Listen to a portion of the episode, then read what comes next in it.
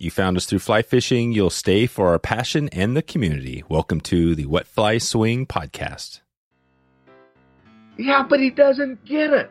How come fly fishermen don't get it? You only haul with the short power snap. Look for where people walk and the insides of bends and hunt those. The roof blew off and the interior walls got sucked out. And the trees are just coming up. And I mean, he's clearly not going to clear the trees. It is not a fly fishing story. It's a story about me trying to understand my brother through fly fishing. Welcome to the Wet Fly Swing Fly Fishing Show, where you discover tips, tricks, and tools from the leading names in fly fishing today. We've been waiting for you. Follow our guests, follow us on Instagram, and share this episode and the love if you enjoy this podcast. And we are live in three, two, one. How you doing, Stanton? Very good, man. How are you doing? Good, good. Thanks for uh, you know putting this together. It uh, it sounds like you have a busy uh, schedule. I didn't realize your musical background, so that's something I'm really interested in talking about today. I'm also your name's come up a lot through a lot of my connections up in uh, in Canada, in BC. Um, it seems like your name's probably the, the probably the best, the top name I hear a lot. You know, but we're working with Togens, so we're going to give a shout out to Togens as well, Togens Fly Shop. But um, yeah, I want to talk about how you got into fly tying, fly fishing, how you kind of got there to where you are. So, uh, but before we take it there, let, let, us just um, before we get into all everything kind of real detail, let's go high level fly fishing, fly tying. What's your first memory? First memory of fly fishing, fly tying would be well, I grew up in Kamloops, BC. That's in the interior of British Columbia, Canada. And there's lots of lakes. There's lakes within, you know, downtown Kamloops can be at a lake in 10 to 15 minutes. And uh, I remember my older brother, Patrick, we'd go out and he'd be bombing, you know, dry lines from shore at one of the local lakes, uh, Jocko Lake. And I would be about five or six and stuff like that and running down to the shoreline and seeing these fish come in and on leeches and stuff like that, and just totally. Uh, and those fish were huge back in the day when you know fish seemed huge when you're a kid and stuff like that. And uh, that'd be my first introduction to uh, to fly fishing. Then as I got older, you know, um, going out in the boat with with my brother and with my grandfather and stuff, and uh, my grandpa loved to troll. We'd do the local lakes, Heffley Lake, and a couple of the local lakes and we would just you know do the do the go kart laps around the lake, trolling leeches and and other bugs and stuff, and you know sometimes hardware, and so it just it was a part of growing up, um, especially growing up in in that part of uh, uh, Western Canada and in um, the Kamloops area. There were so many lakes and and quite a few rivers too. In the summers, we would uh, even as kids we would you know, a short drive and you're on the Thompson River or North Thompson, Adams River and stuff. And we'd go up there and do the, and do the same thing. You know, you'd have daylight till, you know, sometimes 10, 10 30 at night and uh, in June and uh, just hucking dry flies. So that was, you know, and, and looking back at it and the fishing was always so good. You know, you, you think of it now as an adult, you're like, you know, you got all these flies, you got all these different lines, oh, all this, you know, uh, tactics and stuff. And back there, we had you know you had a floating line or or a or a Type Three you know belly sinking line, and uh, and we always caught fish. You know. so why do you think that was? Do you think that was because of uh, there was less people, more fish? Why why was that, or is that just how we remember it? Well, you know, it's it's how I remember it, but I actually do. I you know, for sure, it was a lot less pressure. I mean, you see in British Columbia now, especially when you start going up into the Okanagan interior and uh, northern British Columbia in the Cariboo region, every truck has a boat on it, right? Every truck has a boat on it. And uh, I mean, of course, you know, we had car toppers back in the day, but um, there's a lot more people fishing the lakes and stuff like that. And even on the rivers, uh, there's a lot more people fishing the rivers. Like you used to be able to go down to the Thompson and start hucking dry flies and stuff. And now you can go down there and there'll be, you know, half a dozen cars parked there in your, in the spot that you've been going to for the last, you know, 30 to 40 years. Right. So it's, uh, it's, it's definitely more pressure. More pressure, yeah. And you said, was it your grand grandfather that you fished with? My brother and my grandfather, grandfather. were yeah. My brother Patrick uh, was you know fishing way back in the '80s, and one of one of the first kind of chironomid fishers out there that that we knew of. And uh, you know, before it all became a huge, you know, chironomid fishing in British Columbia is like a it's like religion. You know, Right. everybody does it, right? Yeah. uh, and it you know it is it's super effective and and stuff but back then nobody was doing it with indicators and stuff and he would you know cut the legs off and the wings off a flying ant pattern and sink it down and that was you know he was because he was seeing when you net a fish that they were spitting out these chironomids he'd be like what are these things? So he kind of did that and then he showed me that then we started doing that you know and and uh and my grandfather he liked uh he loved doing the um doing the trolling as as I mentioned before and we'd see a lot of the lakes and a lot of the you know you kind of as a kid you'd see it like okay so we're coming up on this shoal this is like a meat market like a grocery market for the fish right and you'd kind of observe these things and and uh so it it um at a young age it was really you know installed that that's that's how you catch fish right That's how you did it. What's Yeah. the um, when was the uh, the religion? When did chironomids become kind of the you know when, when was it everywhere? Do you remember that that time? Well, yeah. So I was pretty young when that was all coming in. Like my brother's 10 years older than me. And how old were you? I was about, well, you know, some eh, between five and 10 when we were going out doing this. Okay, and how old are you? How old are you now? I'm 40. How old am I now? 47 now. Oh yeah, forty seven. Okay, yeah, we're we're about the same age. So good. Okay, good. Yeah. And your older brother, you said, was ten years older than you.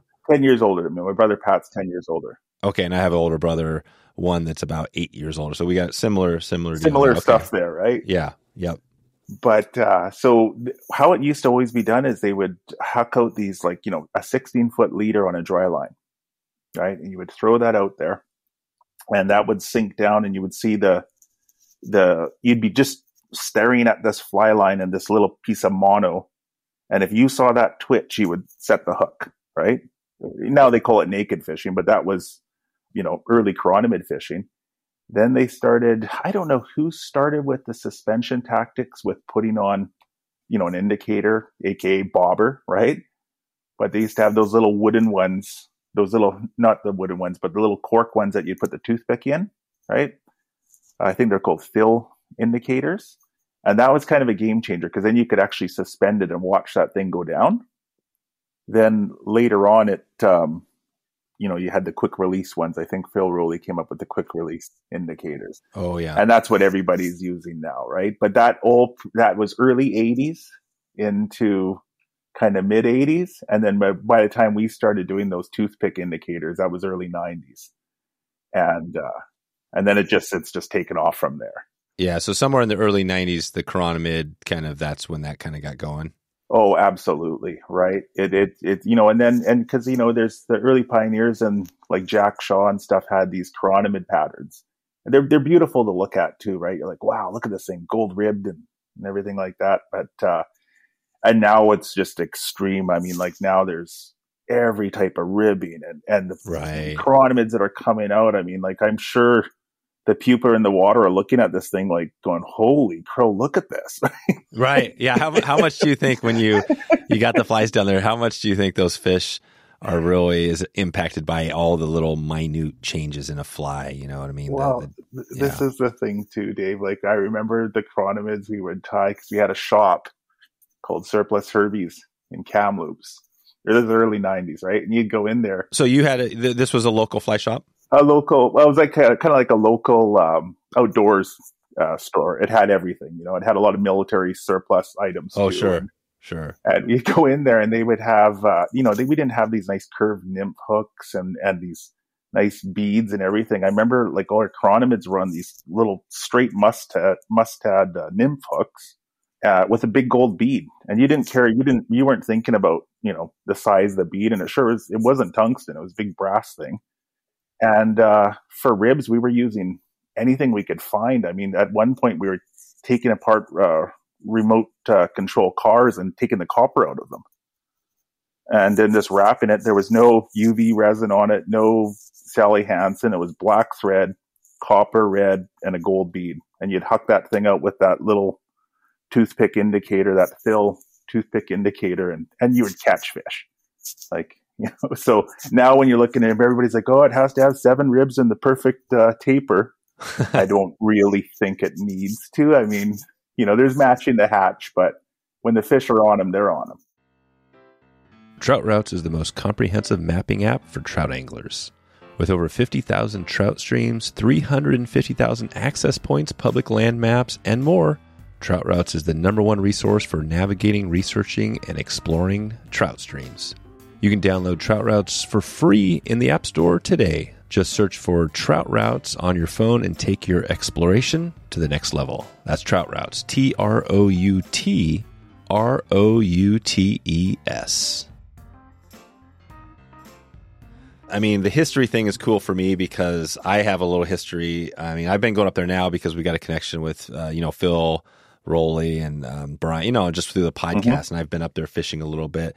But I remember when my dad, um, you know, had a fly shop way back when I was a kid, back in the '80s, and he used to talk about the Kamloops. And I used to see these photos. He'd come back, he'd be like, "All right, we're doing our Kamloops," and he never, I never, he never brought me up there. This is more like, you know, it was kind of the however he did it, but and it was like wow the the biggest fish in the on the planet it seemed like were up there these lakes um, what do you think i mean has that it seems like maybe there's more pressure but can you still go out there and find some of these places where there are giant you know fish that are out there in lakes all over the place how, how does that look when you when you look at it there well you know the thing is i know in the kamloops area for sure the average size has gone down right?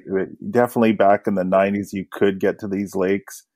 They didn't see a lot of pressure. Um, I don't know if they've, I think there's been a bit of a trend putting more stock, um, okay. stocking them with more fish. Right. So if you go back to the day, like say back to the 80s, 70s, somewhere, probably there was a period where they weren't stocking as much. and It was literally just these fish that were growing big. oh, not as sure. many people. Yeah, not as many people, not as many uh, fish going into it uh, annually, and you know you would you could still find these ten pounder, uh, ten pound fish lakes in the Kamloops area, where now there there's only a few, and uh, I mean you know, and the, the the thing is too it it was bound to happen. I mean, you know, we got population, we've got the internet, we've got uh, fantastic stocking programs that that keep it uh, you know that keep fish in these lakes or or they would kill and that would be the end of it. So um you know and lakes go through cycles. Like one i remember one year we went up uh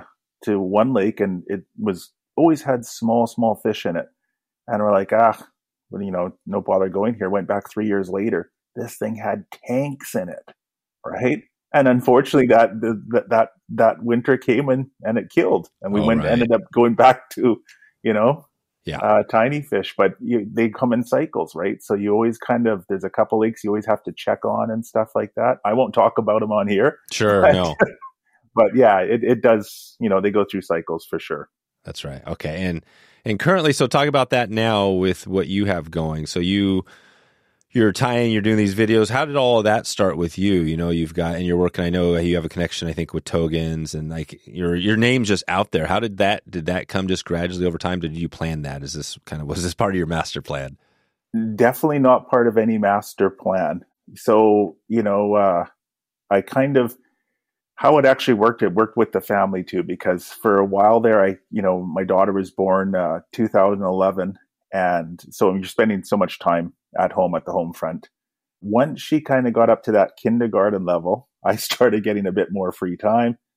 I start and that it, it all kind of worked from there around that 2015 era, and I started uh, getting more free time, getting back into it, doing a lot more fishing and stuff like that, uh, a lot more fly tying because we got our room back and stuff like that, and uh, so then that happened, and then I got into competition fishing. Oh yeah, late 2016, 2017, and I was like, wow, like there's competition fishing. You mean I can represent Canada one day?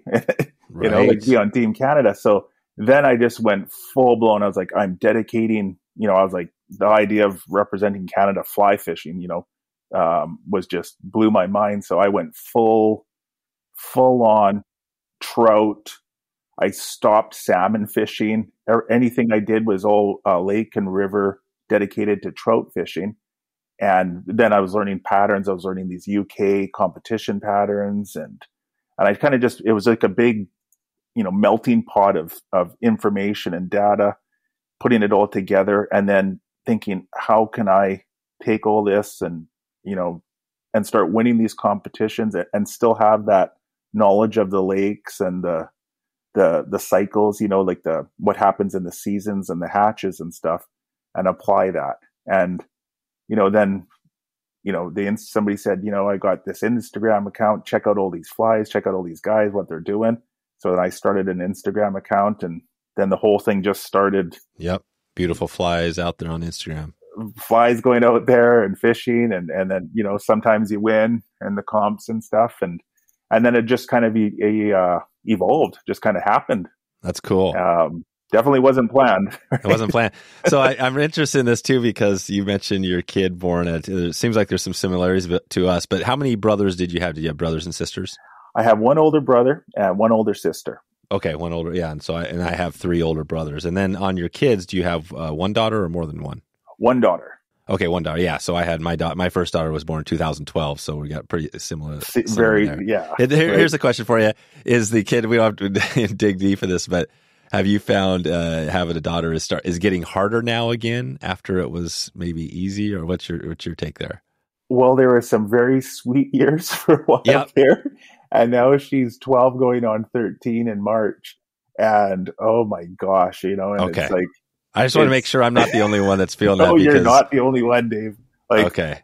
And the thing is, you know, I, I say to my mom, I'm like, you know, what, what's with her? Like, she, right. I just look at her and she's just ready to tear my face off. Exactly. She goes, she's like, Stanton, remember you at 13? I'm like, oh yeah, she is an angel. I'm trying to remember that. That's the thing. I'm trying to remember what I need. I know I don't, I would never tell my kids the stuff I did when I was that age, but I know no, what I did. Sure. It was some crazy stuff. Yeah. Yeah. Yeah. Yeah. Right. Okay. So good. All right. That's a check there. And then uh, on the comp, I want to talk comp fishing you know, because I want to hear about this. Um, but I'm also interested in kind of, you know, you mentioned uh, Jack Shaw and some of the mentors. Who are the people up there? Because Phil Rowley's really, he's in our w- wheelhouse because we're putting trips together with him and he's obviously out there all over the place. Brian mm-hmm. Chan, you know, are there just a handful of people up there that paved the way like Jack Shaw's, or there are just lots and lots of people up there? What, what you know, when you think about that, what, what was your influence? Who were your mentors? Well, you know, like Brian Chan for sure and Phil for sure. Uh, you know, Brian was a huge part of that, creating that whole stocking program all through the 80s and everything like that, right? And his mentor was Jack Shaw. Oh, right. And, you know, that goes back into the 70s and, and, and earlier. But, you know, Kamloops has got a really interesting history on the, how they actually stocked all those lakes uh, way back in the early 1900s and Bill Nation coming across from England. Yeah, how did that happen? How did all that happen? Do you know the history pretty well? Well, he came over in the early, I think early 1900s. I might be wrong, but sometime around there. And he used to, you know, horse carriage uh, in a, you know, probably big buckets and stuff, uh, trout from some of the rivers and put them into the lakes. One of them was uh, Paul Lake. He started that and actually built a lodge on Paul Lake and the, you know there's some of there's like na- nation special and some of these patterns and they're beautiful british looking wet fly patterns and uh you know there's they've kind of evolved into what they are now kind of looking more like natural food items but you can still see on some like the Knouff Lake special for instance that is very you know bill nation inspired pattern and uh, so then that came about. Jack Shaw was probably the next one. There's there's a couple other people um, that were up there that opened up some fly shops. I know there was um, Gord Honey was one of them too. But you know the the big names for sure would be Phil Rowley and Brian Chan, and you know Brian's still up there catching fish on a regular basis. Yeah, Brian's still out there going for it. Oh yeah, hundred percent. You know, even though he's retired from the fisheries and stuff, I think he's very much in the game as far as you know uh, making sure the lakes are are producing and then you know when a kill happens and stuff that it's not the end of the world he, he lets people know that right yeah right so you know but uh, so those were when we were kids. You know, you would you would hear about Brian Chan. My brother used to talk about Brian Chan and how he was responsible for stocking all the lakes. And um, you know, and and Phil, I I once asked Phil too. You know, it, Phil, did you come up with the chromie? You know, like a a chromie um, chironomid pattern. You know, representing a, a gassing up pupa emerging to the surface. And he goes, well, you know, and he answered this really well. And he said, you know, I can't say I invented it, but, you know, it, uh, I might have been one of the first to put it out there, right? Say, you know, keeping it really a good solid answer. But to my knowledge, nobody had done that yet, had, had wrapped that tinsel around there to represent that, that gassed up pupa, uh, emerging. So, yeah, those guys really paved the way. And, you know, same with Phil and all those patterns too. Like you, all those are patterns are tested and proven patterns. So he was a big inspiration for sure. Yeah, he's been out there. And who is the new? Is there a new Brian Chan now that's basically taken his role of all the fishery stuff? Uh, I know there's Steve. There's probably uh, got to be somebody, right? Yeah, there is. There is. I think in Calais there's Steve Maricle. I think he's active. I don't actually know. I mean, That'd be a good question for Brian to say, like, because eventually Brian's going to be, you know, he'll be gone. I wonder, he must be prepping the next person to make sure it's covered. Yeah, I think he's very much like in a consultant role, or Yeah, you know, he's because right. he's all over the lakes up there, and he does some guiding and stuff up there too, right? Oh, right. So he's still working. Yeah, he's probably still working just as a consultant.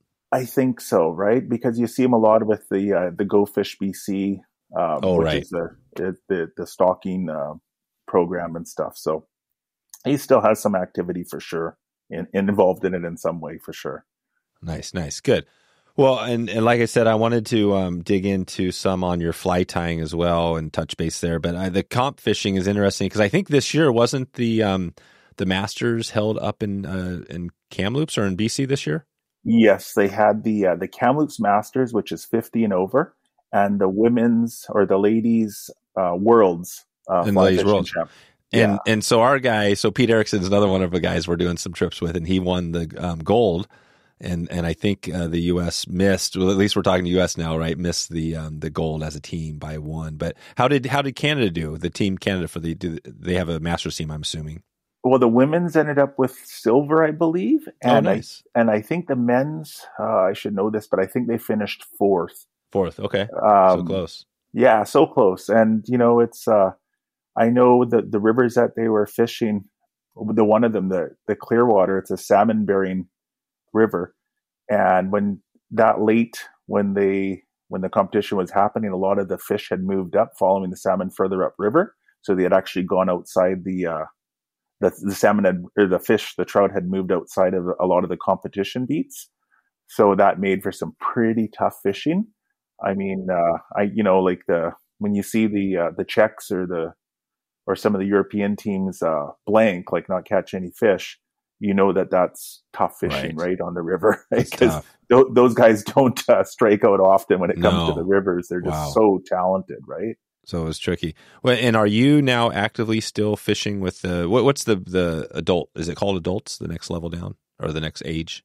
Yeah, so I, I would be very much in the in the rest of the pool besides the youth. I think youth is 16 and under, and then I'm everything above that. Me and a lot of the rest of them in Fly Fishing Canada. I just came back last June from Scotland. I attended the um, the Fly Fishing Commonwealth Championship in Scotland, and that was really good. Also very tough. Yeah. you know, fishing for wild brown trout? Um, Oh, wow. And the, you know, and these I'm used to lakes. Some some of these lakes can go up to 100 feet deep. You know, a lot of them are 40 feet or 60 feet. These lakes you can walk across in Scotland. Yeah. Right? You can actually Oh, just keep walking right across these things. Um, so it was it was a bit of adjustment. You know, in BC we fish a lot of uh, well, we are only um, allowed to fish single fly. In Scotland, we are fishing washing line three fly uh, techniques. So that was a bit of adjustment for a BC guy like myself, but um, but a great experience. And uh, so you know, we we finished uh, I think fifth in that. huh. Nice. Um, so, but Yeah. you know, it, it was a, it, some of the some of the, uh, the the guys did really well on the boats and stuff like that because we're kind of used to that. But I mean, there's there's no substitute for uh, you know home ice advantage and and knowing wh- wh- which where that which rocks hold fish and stuff like that, right? So, That's right. Yeah. yeah, home court advantage. That's it. Yeah. That's it. Nice. Well, um, and this is all interesting. You got a lot going, so that's cool to hear that you've got um, the competitive part of it going. We've talked to a lot of the U.S. Uh, Team USA, you know, and and uh, and I'm hoping Pete's going to come on as a, a, host on this podcast. Mm-hmm. That's kind of one of my goals. We've been reaching out to some of our gurus who have been doing trips and and having them do host the show. So if he does that, it'll be cool to hear because I'd love to get more of that um, team. You know, just the competition, right? That that whole thing. What's that like for you? What do you love? We'll talk about you know kind of this as far as competition fishing. What what do you love about it most? I for me, I love the. Uh, I really like being part of the BC League, like the British Columbia League, because they're all my friends, and a lot of them have, have you know showed me uh, showed me how to fish, or or not showed me how to fish, but how to get better, right? And I really like the camaraderie in it, you know, because where it is a competition, it's, uh, I remember, you know, looking back at it, Todd Oishi is one of the big organizers of the, uh, the British Columbia League. And, uh, when I first started competition fishing in 2017, my first comp I finished last. The second comp I finished second from last because the, the guy that was last left the comp halfway through so I was kind of in the bottom of the barrel and, you know, I was like, oh man, should I, should I continue doing this? And I remember Todd said to me, he goes, you know, it's, it is a competition, but we're all just gathered here on the Sunday. We're just having fun. We're, you know, we're socializing. It's the only competition you have is against yourself. It's how fast you can adapt. And once I kind of got that, that, uh, thinking in, in my mind, I was like, oh, okay. I just got to see it like that. And then, you know, things started happening and uh, and that's what I love about it. Now it's like it's it's like it's it's like testing yourself. You know, like how fast can I adapt? Okay, this is working. You're seeing this guy on this bank picking him up, or on this boat picking him up. What's he doing? How what's he doing for retrieve? What line is that? You know, and then you start putting together the the puzzle, and uh, you know it makes it really good when you're rec fishing too, recreational fishing, and you're able to go, okay, that's not working. Let's do this. Type seven. Right. This line. That's been a big part, right? That yeah. The, the, comp really helps you. Oh, absolutely. Elevate your uh, everything else. Yeah. Right. Otherwise, I you know I could be sitting there all day staring at an indicator, not getting a single thing. Meanwhile, you know, you throw on a a blob or a or some type of you know flashy foam uh, attractor lure of some sort on a Type seven and start ripping it along the bottom and picking up fish. Right. Yeah. So. Yeah. Yeah. Good. It's good like that. What's your, you know, if you look at, you know, there's still waters all around the world, obviously, and sounds like you fish some of those. If you're going to a new lake, do you have a certain set of um, patterns that you kind of feel like are your top, you know, here's my top 10 or top whatever 20 patterns that, you know, you that work everywhere or what's your take there? Well, you know, that's a good question. Um, I like to go around the shorelines and see what type of bugs there are. I mean, there's no substitute for going into a local fly shop if you have the chance or calling ahead and saying, you know, what do these what do these things eat, right? Because I'll tell you one thing, we went like just coming back to Scotland, we went out to Scotland. I had all my dragons and my leeches and my shrimps and you know the BC staples, right? None of them work there. Really? None of them. Like, and then I'm like, well, what do you guys got? And they're like, well, we use these, and they're showing these, you know, beautiful Scottish wet flies, Kate McLarens, and all these other ty- types of bugs and stuff or, or flies. And they're like, well, that's like a mayfly. I'm like, well, that doesn't look anything like a mayfly, like a mayfly nymph. But, you know, you put it on. Here it is with its, you know, yellow hackle and all these things like that. And it's just hammering the fish. So I would like to say, you know, I would, I could go in there and, you know, throw in some leeches or uh, nymphs or something like that. But you really have to see what the fish are are eating. And you got some fish like our fish, they kind of cruise the bottom and eventually they follow the hatches to the top. And then you got places like in, you know, in Tasmania or Scotland where all the, the brown trout are all looking up. Like they won't even see your fly on a wet line going in front of them. They're all sitting there waiting for something to land on the surface and blow off the, uh, whatever wind direction. So, you know, it's all about adapting really, you know, it really is. Yeah. And, and what, on your lakes, um, you know, I guess, well, let's just t- take it to your YouTube channel, right? It sounds like, are you still doing a lot on, on YouTube? I'm going to be doing more. I kind of took a little break from that and really enjoyed fishing for the last year and a half. So I got to get back into it, doing more of that. I, I, was doing a few for sure. I was getting into it, and then it, you know, once this season starts happening, you're like, okay, I'll see you in the fall or see you yeah. next December, right? That's right. So, which is now, which is now, right? We're coming up into yeah. December, so this is the is are things pretty much uh, not much going on up there now? Well, I'm the last the last month, well, last month and a half, I uh, I got back into salmon fishing. Oh wow! And uh, I've just been, you know, I've been tying up rolled muddlers and you know some some cutty patterns that really pick up the coho, uh, you know, woolly buggers and stuff like that. And I just been thoroughly enjoying it. You know, go hitting the local rivers and stuff. Yeah, what are uh, the local? What's the? So where are you exactly now? I'm in Vancouver, right? So so I've got the uh, one hour northwest of me. I go into the Squamish River and the tributaries, and then one hour east, I get into the Vedder River, uh, the Stave River. then an hour and a half away, I go into the Harrison River, and they're all salmon bearing streams, right? So, yeah. So you got everything. You got coho and and uh, chinook and like all five species of salmon plus steelhead and everything. Yes. Yeah. Wow. So I'm I'm right back into that, and you know, and and like you said there with steelhead, like that's right around the corner for me, and I'll be doing a lot more of that. You know, swinging flies for that.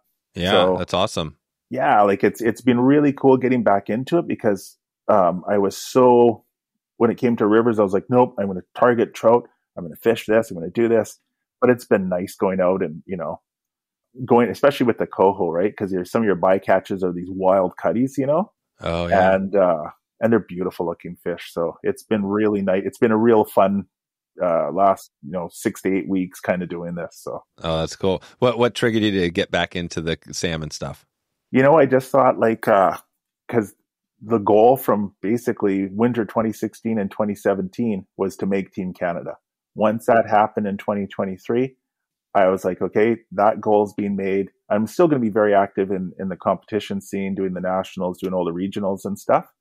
But I want to get back into, because when I first moved to Vancouver, 2000, and got into, you know, salmon fishing, that just blew my mind. Like coming from like Kamloops where you're fishing lakes and trout and rivers to, holy crow, this thing's like half a kilometer out of the ocean. It's got sea lice on it. And it, you know, it just ran me down the bank for 200 yards that blew my mind. And, and then I kind of got out of that, did the comp thing. And then I'm like, you know what? I want to, I want, you know, and I was looking at my spey rod a couple days ago. I'm like, I can't wait to swing this thing.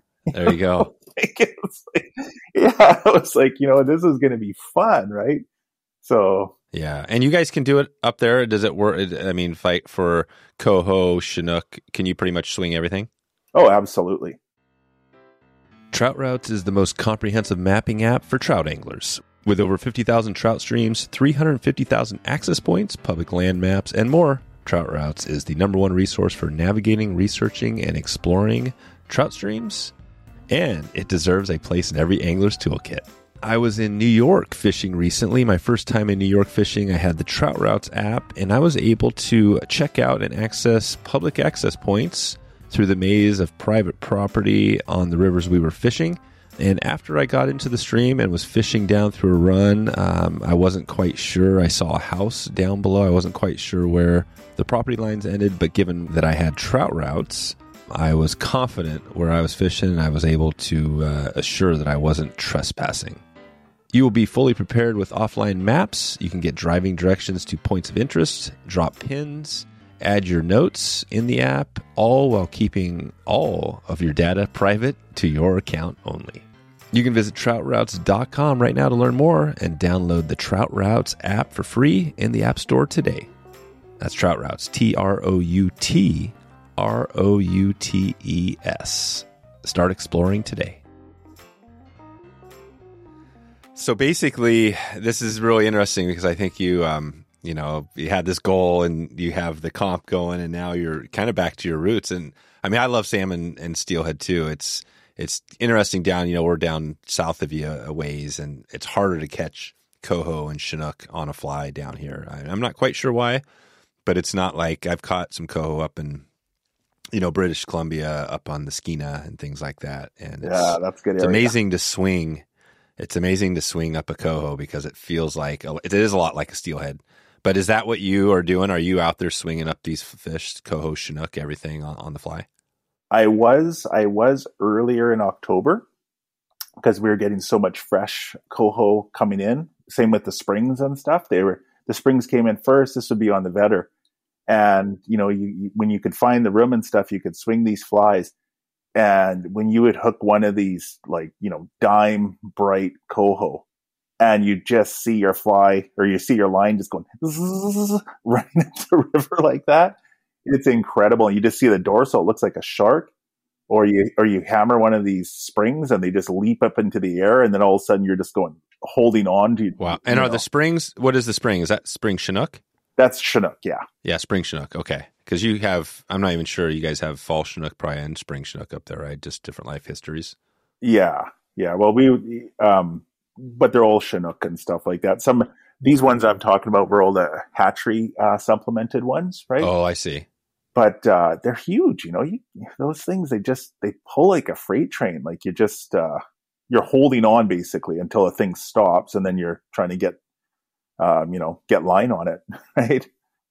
But uh, but lately, as of late, now that there are, a lot of them are in the system and and in the backwater and the sloughs and certain parts of the river, I've been going to single hat. I've been using my my ten my ten foot four uh, six weight and and throwing like rolled muddlers and and you know patterns like that and just doing slow slow retrieves on like a, a floating line with an integrated sink tip and then you know you hook into one of those coho and it's it's a blast right? oh yeah it's yeah, really so cool you're you're sure now you're and i've done a little bit of this too up in alaska with those coho up there that are yeah you're stripping them in and and some of those Yeah. places up in alaska i mean i, I it's it's hard to say you get tired of doing it, but I mean it can be that good where you're literally Oh. just but following them right into your feet. Is that kind of what you get there with Yes. these fish? that's exactly it and oh, you Oh, are wow. and like and i've had them to the point where you know you're standing on the bank and you're throwing them out and you're like okay there's the there's the end of my fly line and you just do a lift and all of a sudden you see this like you know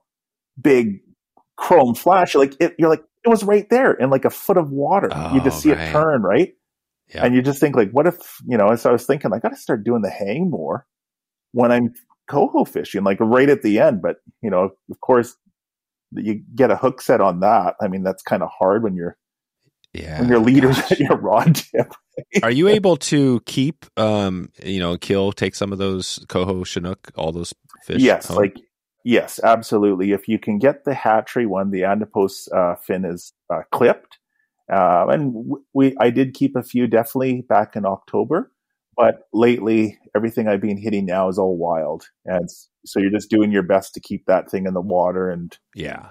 and you know Yeah, that's cool. That's really Yeah. cool. Wow. So you got I mean, you got a lot going on. So you have all this going and then you then the Stillwater, when does that start hopping again? When do you start uh, getting out in the lakes after ice out? Or do you have an ice out? I mean, I'm not even sure. Is that kind of the case up there? Well, in the lower mainland, we have our our uh, like in the Vancouver area and the what we call the Fraser Valley. We have a couple stocked lakes that don't ice over, um, and they they get uh, stocked. But I mean, the fish are very small. When it really starts happening is um, late March, early April. The lakes in the Kamloops area, they'll start to, and, and the Okanagan area, they'll start to uh, ice off and then that kind of fishery begins. And then as you go in from late April to early May, the Cariboo opens up too, and then you've got you know by May, usually you have all of British Columbia open, and then it's just you know fun for the next six months type of thing. Yeah, got. It. If somebody was to ask you, you know, like what's a river or what's a lake that has, you know, that's a great lake, everybody would know about that. We're not like, um, you know, giving any secrets here. Are there a lot of names out there of lakes people would have heard about that we could maybe mention here? Well, yeah, for sure. Like I mean, a great fishery is Tunkwa Lake. It gets, I think they could put like twelve thousand fish in it, and you know you get fish between three and five. Well, you know between one and five pounds. Uh, it's a good fishery. It fishes well. You can fish it in in the summer. It's not like other lakes that um, go through bad uh, summer doldrums and stuff. This thing, once it ices off, it's pretty much good to go till it ices on. Um, the other really good one was Roche Lake. Unfortunately, Roche Lake got a bad uh, uh, kill last year. Like I think it was like a ninety percent plus kill. Oh wow! But here's the thing that's really interesting. They've stocked it with uh, with Fraser Valleys, which is a certain strain, and some of these fish this year's stock are you know two pounds or just over two pounds already. Oh wow! Right?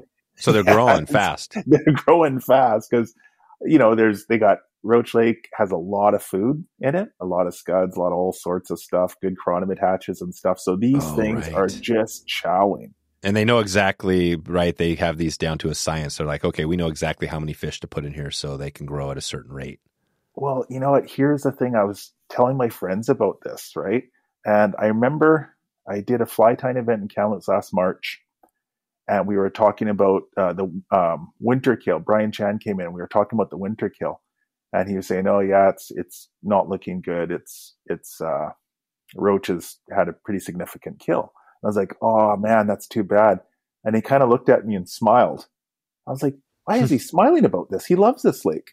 And why he's smiling is because he knows that lake's going to reset, and in three years, it's going to have tanks. Oh, right. so it's going to. So almost, it's like if you could wait a little bit, it, it maybe is even better. Because is that the case? Well, this is the thing. If it doesn't kill this year, and it doesn't kill um, next year, uh, that'll be good three to four years.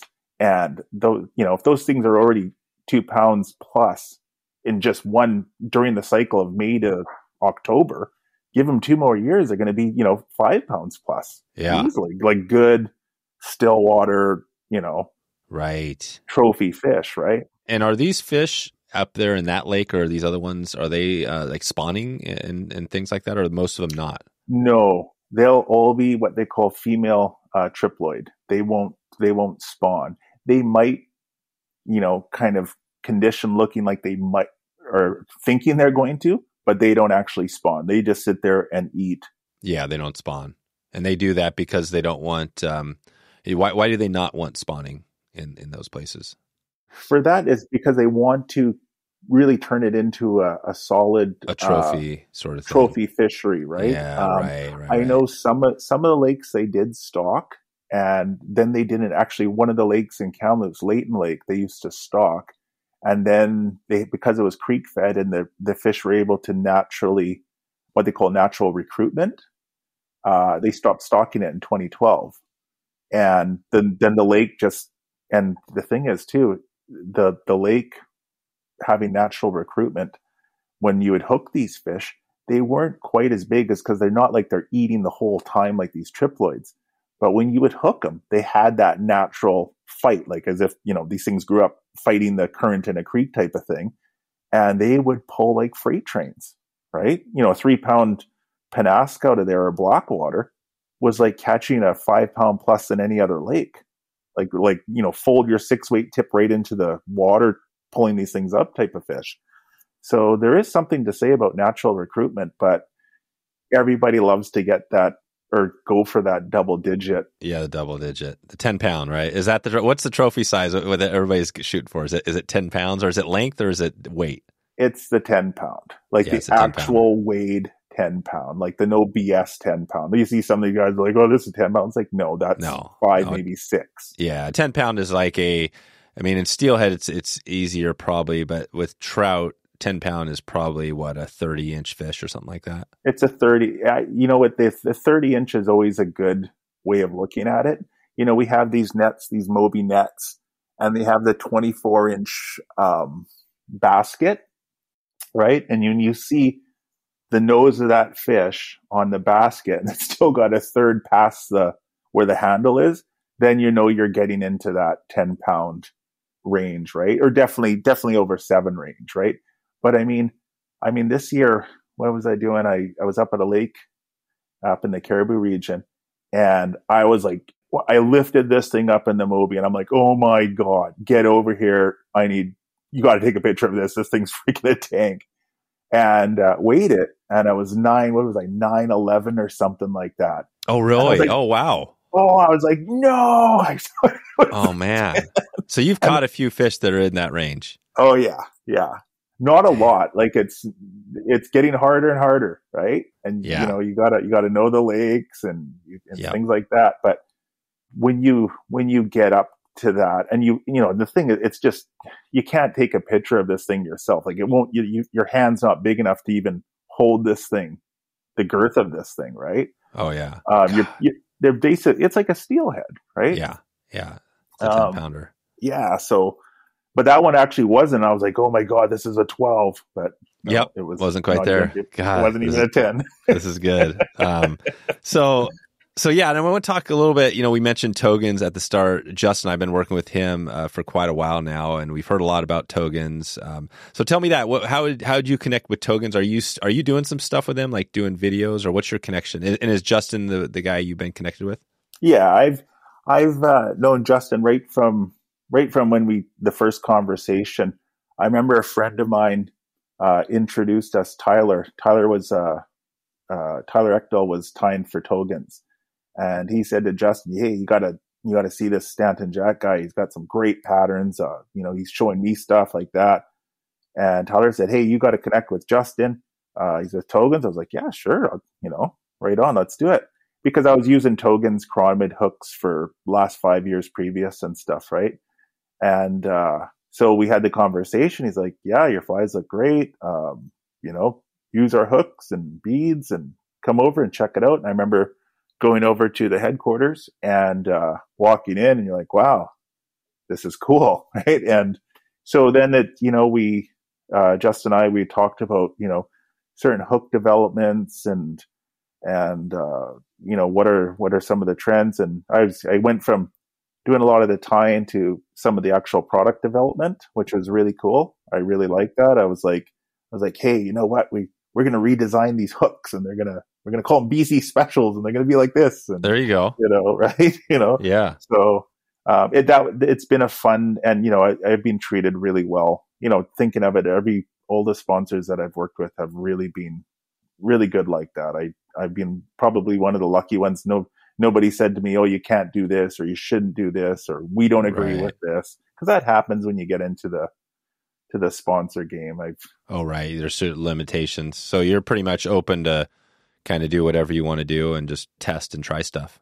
Well, that's uh, that's it too. And I always kind of, I've always told these uh, companies that I I work with or sponsored by, what have you, is that uh, I I want to do my own thing. I I'm not in it to tie to uh, be on the cover of a magazine. I I tie for I tie for hook sets. I all my patterns. I want to. Uh, I mean, if you're you're more than welcome to use them, but eventually this thing's going to soak the water and it's going to catch a fish right? And uh, you know, if, if a company ever said to me, "Oh, we don't want you using this or whatever," I would probably ask them about it. Then eventually, I would say, "Well, you know, I want to, I want to do what I want to do." So, uh, not to be a rebel or anything, but I mean, Oh, if- yeah. You, you, you know, I want to be able to use a product or, or fish here or fish with these people and not have to worry about any of the politics involved in it Yep. and stuff, right? That's cool. That's the way Yeah. to do it. Yeah, I, I feel like the the podcasting, you know, what what we have here is the same cool thing about podcasts in general is that you know it, there's really no restrictions. It's you know you you own it. You can do whatever you want. You know, you know as long as you're not you know doing anything that's um, you know violating or criminal stuff, obviously. But no, I mean it's cool because we can just have a conversation and talk about whatever and help some people. You know, kind of with some fly Yeah. fishing tips and stuff. Yeah, it's good. and that's what it's all about, right? Like, I mean, because you know, some people they get they get right into it, you know, like the the whole sponsor thing, and and you know, I, I have to admit, like when I first, you know, when Togens first took me on, and and some other companies and stuff, I was like, wow, this is great. Look at all these free hooks and stuff like that, right? I mean, I mean, I don't tie commercially or anything like that, so I mean, I got looking at my bed right now, I'm like, oh my gosh, there's two bins of of material I haven't even opened yet, right?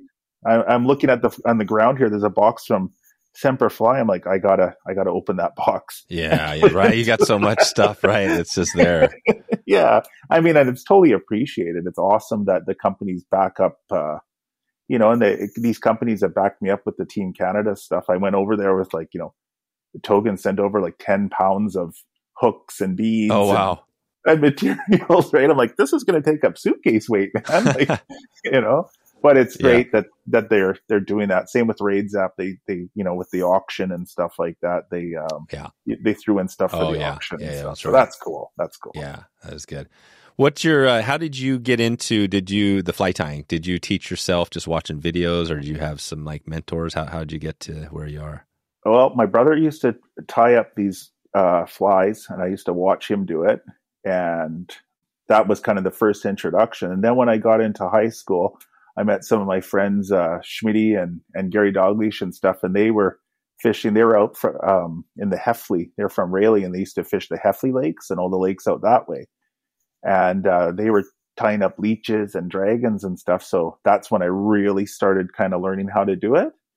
Um, but I mean, it was our flies were so basic. I remember looking. I just found some in an old box when I was cleaning out my mom's storage. I'm like, oh wow, look at this thing. I haven't seen this in you know 30 plus years. Open it up.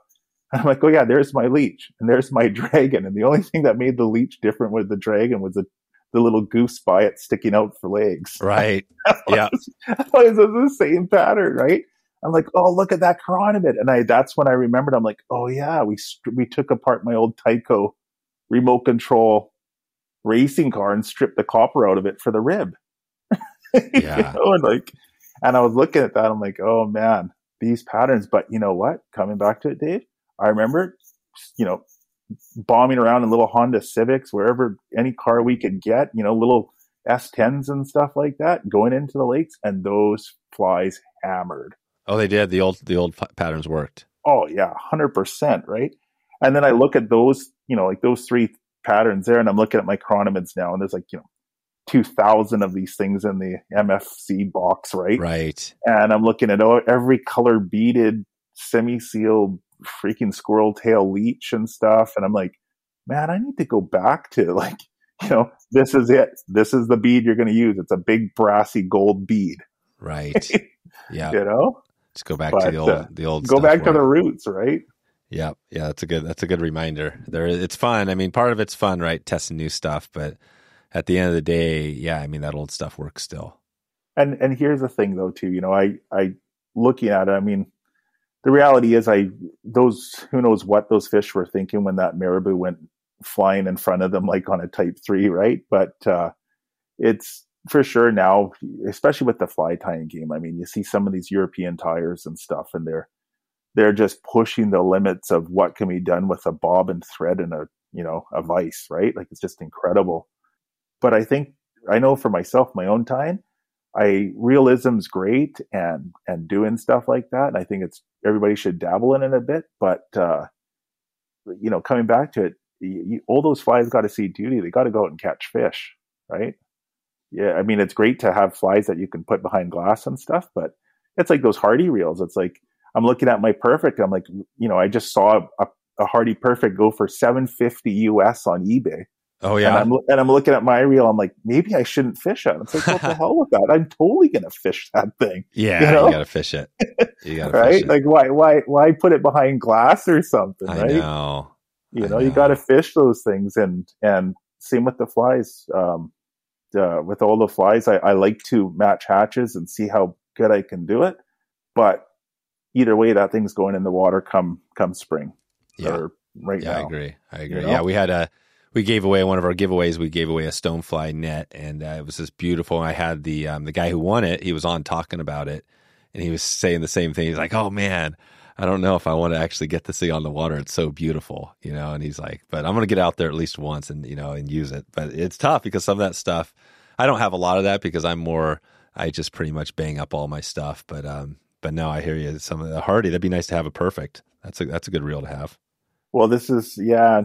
You know, here's the thing, and I remember when I got them too, because I got these two uh, three eighths Hardy Perfects, right? I wonder because we were allowed to fish two rods out of one boat when you're by yourself, and I have two of them, and uh, all my friends call them the Luna tractors, right? Because as soon as one of these things goes on a self set, any any bird that's in a one mile radius of that lake will come near my boat because you can hear these. It's like spinning a half inch ratchet as fast as you can, you know, those perfects. But uh, I love the sound of them. Like I grew up with those British fly reels and and and hearing, you know, when you're on the river and all of a sudden go like that's a that's a classic sound of success, right? So That sounds cool. That's yeah, good. yeah. So I love those reels. Well, uh, we're going to take it out here in a little bit, but I just wanted to kind of go back to that, you know, your home waters, which are pretty much you fish, you know, that whole area of, of BC. You know, thinking again about, you know, kind of materials, fly tying. What what are those, you know, when you think of that your materials that you're tying some flies for Stillwater, what what are those must have materials? Are there a, just a pile of thing, different things you use, or, or what would you say if you had a, a short list of things?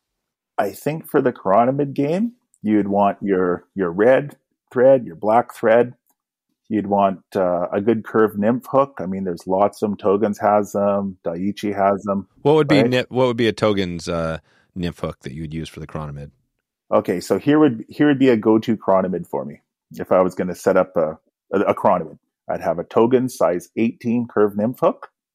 I would have uh, a red butt. I'd tie my red thread all the way down it, and then I would tie. I would wrap it back up, cut that off, put in my black thread, go about, I don't know, five, six of the way down or just past three quarters or whatever, and tie in my ASB, bring my black thread up and start making a taper. Wrap my ASB around it so I'm counter ribbing it. So I have seven ribs underneath it. The the ASBs create counter ribbing, right? You're counting your ribs as your thread that's showing. Wrap that up to the top, and then tie it off, cut off the AS, cut off the ASB, and then you could decide, you know, if you want a white bead on the top, you could run that with a white bead, or you could put on a gunmetal or a brown bead. I've been doing a lot of brown bead lately, and that's been really, really effective. And uh, and then it's up to you if you want to put a collar. You know, burnt orange makes a nice collar. I know some people have, have do them as hot spots, and they put on some like a brighter, you know, like almost like a floral orange and stuff, or a pink and stuff like that but that's a go-to. I mean, that in that size, you throw that out, right, and get that a foot off the bottom, or if you're seeing these things move up the in the column on the finder, put that you know in 12 feet of water, put it down eight feet, and you're going to hook up with a fish in between April and say uh, July. You're going to get a fish. Is that your in your area? Is that the number one? Like, if you had to say your top five patterns in your area, is that one of them? That would be one of them. I mean, I run a lot of ASB. And what is the ASB? What's that? What's that? So that's uh, anti-static bag, right? Yeah, it's it's like the stuff you get around from computers and stuff, right? And uh, that what used to be was people used to have to hand cut that stuff. And you'd have these guys coming up coming up with these clever uh, razor blade inventions where they take uh, exacto knife blades and and tie them all together and that would make the perfect you know 0.5 millimeter strip right? But now you now places like togens and there's other companies that'll sell this uh, pre-cut. And once that, that actually was a game changer. The fact that you didn't have to take your scissors and cut the stuff was awesome. Yeah and what does the what does that asb do different than say what would be something else that maybe is similar but doesn't work as well? So tinsel used to be what people used to use silver tinsel, right? But so you would wrap tinsel around the whole thing, and then you would have, uh, say, a red wire or a copper wire or a black wire wrapping around seven times to create your ribs. And that still works super, super awesome. Or they'd use a gunmetal Flashabou. But I really like the ASB, especially the pre-cut stuff, because it really does make that counter rib. You know, like oh, you really, they're rib, really, yeah yeah, the counter rib. And the ASB, when it goes over a dark thread, really, really gives it that gassy look. Oh, like a right. really, you know, you do it right and you get, and you get it and you hold up a chironomid sample in your hand that you, you know, from a stomach uh, pump and you look at it and you put it there, you're like, that's the one. Yeah. right. Okay. and it's, so, and it's, so, that's, so that's good. That's it. Okay. What are your um, what would be a couple more uh, top other than the chironomid? What other types of flies would you have in your your top list for your lakes? Um, you, you want your scuds in the fall. Oh, you know, scuds. and scuds. So there you're going to have a curved, uh, you know, like um, not a curved nymph, but um, like a scud hook. Yeah, right? scud hook. Yep. Like what size? What size typically? I like a, a twelve or a ten. Yeah, right. Twelve or ten. Okay. You know, and then you're going to have your um, your scud back, you know, your little stretch. You're going to tie that in. You're going to tie in some dubbing. Um, lately, I really like that alpaca dubbing. You know, I think it's Vicuña. Vicuña is making that dubbing. I mean, any dubbing will really work, but something that has a slightly, I mean, you know what actually is really good too is seal fur.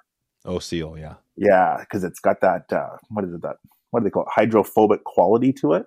You know, it bubbles, right? Right. Um, and you want that. Bubbles are life, right? So you dub that in, and then pull your scud back over. I mean, it'd be nice, nice if you put a bead on it too, if you want to start doing the the strip game with it, or or hang it under indicator, and then just wrap your wire over it. Take your dubbing brush, brush out all that uh, dubbing, and you know, then trim it, trim it just past the hook or whatever, and you got yourself uh, fish food and a lot of uh, interior lakes come October, right? So scuds, scuds in October. And then what, what else would you have throughout the, the summer for other top types of patterns? So then definitely when you go into the June, July, you're going to hit your nymphs, right? And I mean, a, a, great mayfly nymph I really like. You know, you take some of these comp hooks. Togens makes a nice comp 10 hook. Uh, same with Hanak and stuff. Nice barbless hook. And they have that little point that kind of points up. Then you just got, I like putting a little partridge tail on it, or you can get the, uh, Whiting makes that mayfly tailing feather. It's a Coq de Leon tailing feather. That stuff's really good. Take a few uh, fibers of that, tie that in, um, I've been using uh, turkey quill lately, but you can, you know, anything you want. Pheasant tail, pheasant tail nymph's probably the best, really, or or or uh, any type of fur, rabbit's fur, and stuff like that. Make your body, and then put tie in a little bit of pheasant tail for the uh, wing case. Right, put it about I don't know. I'd say maybe go a good third of the way back of the whole hook shank, where you tie that in pull that over and then put in some dubbing, or you can use uh, partridge legs or whatever you want for legs and have that. There's your mayfly, right? And then do the same for your, uh, in say tans and olives for your damsels. They can be a little bit bigger. You know, you might want to put that up on a 10 or something like that. And, uh, then have a nice marabou tail. Again, nice olive, um, you know, you can use marabou twisting it up like you would like a BMW, put that through, and then have your wing case. And I like using um, olive dyed partridge for that. It makes some great legs, or olive dyed mallard. The mallard's nice because some of these, like the mallard and the alpaca dubbing and the seals fur, they have that bubble on them on the wing case when you're making your legs and stuff. And those bubbles, those little micro bubbles, that's, you know, fish, fish see these things bubbling and stuff as they get stripped by and it look, they look real, right? Looks like a breathing nymph. I mean, at least in my thinking it does. Uh, so you want to have your mayfly nymphs and your damselfly uh, nymphs or larvae going uh, for your June, July. And then when you go into that July, August, September, I like fishing heavy wet lines like uh, sevens, and I'll tie gomphus, deer hair dragons, oh, yeah. right? Or a dragon that I've come up with that I'm really loving, and it's just been slaying is a foam underbody with deer hair on top dragon. And I put in these, Semperfli sends me these sweet uh, knotted pheasant tail legs, right? They're pre knotted, right? I tie those in because knotting pheasant tail legs, I don't know if you've done it, but I you know, my big oven mitts just do not do no, well. No, that's, that's, tricky. Yeah, that's tricky stuff. I'm like, if I can buy these or somebody will make these for me, I will buy them. Yeah. Right? And then, sure. and then a set of foam eyes. And the nice thing about that is you can, if you see it and the wind's hitting the reeds and stuff like that, uh, you can huck those over with intermediate lines or a sink tip line and throw it right where the reeds are and, and pick up trout that way or if it's getting hot during the day, you can sink that thing down on a seven and just work it maybe on a six foot leader, four foot leader, work it off the bottom on a slow retrieve, you know, where you know fish are cruising, right? And and the hook sets on those are awesome. Yeah. right. Awesome. It's like right under the boat. You're like, oh my God, right? Yeah. so those are fun. I think Phil was one that showed me that. We fished that on one of the lakes up there, up in your area a couple years yeah. ago. So well, that gives us a good little little selection of flies. Yeah. So this is good. I think. Um, well, let's let's uh, take it out of here. We're going to do our uh, listener shout out segment, and then we'll sh- we'll take it out with a couple of random ones for you. Does that sound good? Yeah, let's do it. Awesome. So uh, this listener shout out is uh, out to uh, Chris Gill, and he commented uh, by email. He said, um, kind of summarizing here, he said, I live in Cape Cod, Massachusetts, and fly fish saltwater for striped bass, bluefish, albacore, all sorts of stuff here in Martha's Vineyard. We've done a couple episodes there, but he said, um, he said, "Yeah, thanks for doing the Wet Fly Swing podcast, but I would sure enjoy some more saltwater content." So he's saying basically, you know, we do everything, but mm-hmm. we haven't done as much on the saltwater stuff, especially some of those species. So I'm going to be focusing on that for Chris. So Chris, if you're listening, we're going to put that together for you. I see you have uh, um, uh, a reference, a recommendation here for somebody. We're going to do that. And anybody listening now, if you want to get an episode, you can just reach out to me, Dave at wetflyswing.com. But this listener shout out is presented by Togens, of course, today. And uh, and so for you, uh, Stanton, I mean, thinking about you know, Chris talked about saltwater stuff. I mean, are you looking ahead? It seems like now you got salmon going. Are there other types of fishing areas you're wanting to get to, and you know, looking ahead, or are you pretty good where you're at with everything you have going? I'm really good where I'm at for sure. Like I, I will most likely stay in BC for the rest of my life. But um, you know, thinking of that saltwater, I've had so many people tell me about it. And and they say things like listen once you do it it's going to ruin your fishery. You'll just want to do this every chance you get. And i'm like wow is it really that good? They're like you have no idea. And then you see the stuff out there like some of those short reels of these hook sets you know and it's like, i know. You know like it looks awesome so uh, i'm with chris i i i want to hear that podcast okay. and i want to get into it too right good Good, good, good, good. So that's awesome. Well, I want to just touch uh, in a couple of these random ones. I mean, one of them, I guess, not so random because you are. I mean, are you currently the head of guitar? I mean, we talk about that. Your music, classical background. What now? Just you know, kind of high level stuff. But is that what you're doing majority of your time? Yes. So I make my living um, teaching classical guitar and uh, guitar ensembles and history classes with the uh, Vancouver Symphony Orchestra School of Music. Um, I do that. I've been doing that since 2013. And before that, I used to work or used to teach at uh, around Vancouver in the lower mainland, taught out at Douglas College, Kwantlen Polytech University. And how that all ended up happening is growing up in Kamloops, I used to play guitar right from a young age, was in a heavy metal band, did a lot of the metal circuit, even some of the stuff around British Columbia, you know, like some of the the local gig scene and got to the point where, you know, I was working at a gas station thinking, okay, where am I going to go with this? I don't want to, you know, keep pumping gas much longer. Not that there's anything wrong with that, but, uh, and then my aunt said, well, you know, you're pretty good at the guitar. You want to keep playing the guitar because, you know, the band had broken up and stuff like that. And they said, why don't you go down and audition for one of these music schools? So I did that. Couldn't read a single note of music, but I could pretty much play anything out there just by listening to it. Like, you know, remember pre-internet, you would, when you heard something, that was it. You, you know, you could only do so much with a cassette rewinding it and stuff like right. that, right? Or a record and scratch it till it doesn't play anymore. So everybody got a good ear and I had that ear and I had that ability. Uh, so they said to me out in, in CAP where I started 2000, they said, we'll put you on probation. If you can get your notes together by December, you can continue in the program. You know, you had passed your audition, you played really well but you know, you got to learn your notes. So I learned my notes by de- December. Two years was a diploma, four years got the degree. And then I had a choice. I was like, okay, do I put in two more years and get the master's? So I did six years straight of schooling. Uh, wow. Yeah.